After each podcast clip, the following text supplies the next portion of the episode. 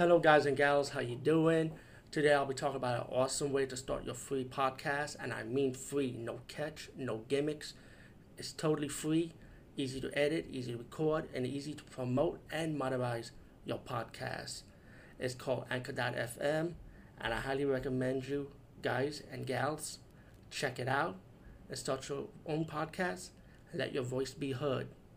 And also, don't forget to listen to Wild Dork Podcast and tell them that I sent you and that you have it from me. So you get more people to join Anchor.fm. You will not be disappointed because they will also put your podcast in other platforms and then make it very, very much easier for you. Have a great day, everybody. Hey everybody, how you doing? And I will be finally be talking about this movie, Candyman, the 2001. Is it a remake? Is it a reboot? Is it a true sequel? Well, I would say a reboot. Not a remake. It's more of a reboot. Yeah, and a sequel. Um, the real horror remakes is that always make it your own. And the lady that did this movie directed it. Um, I think her name is um, DaCosta or Nia. Yes, uh, yeah, excuse me, Nia DaCosta. I am going IMDb on this. Just let you guys and ladies know. And um, always make it your own. And there's a lot of bad reviews for this movie, and there are people that actually did enjoy it for what it is. Um, f- for the first time, I could say that I finally found the era of this era of horror movies. This horror era. This era of horror is the woke era of horror. That's what I'm gonna call it, woke era. There've been a lot of horror movies in this generation of this ge- gap when it's like you got social media horror, like Megan Smith, for example, and that movie will keep people woke. You know how people be on the internet and should watch your kids what they who they talking to. Yeah, so unfriended, you know, into the dark web.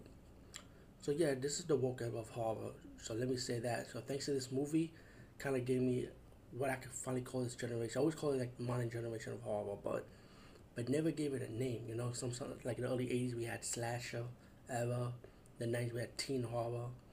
You know, in the '70s was demonic possession horror. Anything with Satanism. You know, so this is the work of horror. Candyman. I when I first saw the movie Candyman, I like all three Candyman, the three original trilogies. But the first movie to me was always political, in my opinion, in a good way.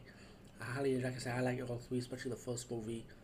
And um, like I say, this is not a movie review. This is more of thoughts and opinion review.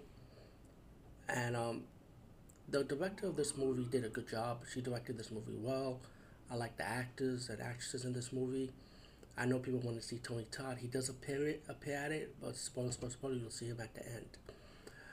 And um, the only nit, major nitpick I had with this movie was those puppets. I didn't like the puppet scenes telling the story. I thought it was lazy filmmaking using puppets. You know, like puppets, either with puppets or cartoons doing flashbacks or telling a story while it's live action in between. And for me, I always hated that. You know, I don't know any horror movie where I actually like when they did that concept. You know, I think if you're gonna do it as animation, be the animation. But something like Candyman, I think it was no need to do no puppets. Just, just have people talk about it at least. Or if, if not, I'm sure they got the budget to do a flashback scene, live action flashback scene, you know, in those parts. Especially at the end credits and stuff when the credits rolled out. But I thought that was clever though, I can't lie. Um, the way the Candyman is in this movie is truly she, they made this Candyman their own. I'll give credit, like I said. Um, I wasn't feeling it to be honest with you. Um, the kill scenes are like typical kill scenes, how Candyman will kill people. This Candyman, but some of the scenes are like off screen, so it pays off with your psychology or your mental mind.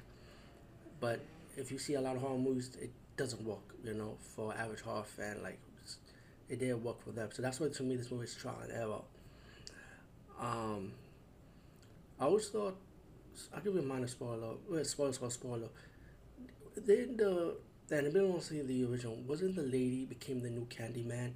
So what's the difference with that compared to this? How they did their Candyman instead of where another person becoming the new Candyman and so on. Let's leave it as that.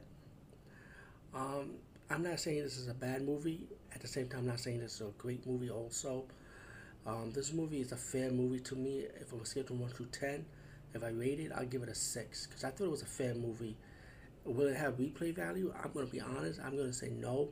This movie is a one-time watch, but I'm sure people will watch it again just because it's a Candyman movie and it's part of, and when it comes to remakes, you do want to watch it over and over again. But for a horror fan and watch a lot of horror movies, this is definitely a one-time watch or a second watch just to revisit it for a long period of time. So I said Candyman from 2001. I mean 2021. Excuse me. I keep on saying 2001, man. I'm sorry. Um, Candyman from 2021 from Nia DaCosta. Yeah, check it out. You know, definitely. I'm not gonna tell you people not to check it out. Of course you will. But um, I, I would say the original is still the best, no matter what. Um, so anyway, peace out. See you later, guys and gals.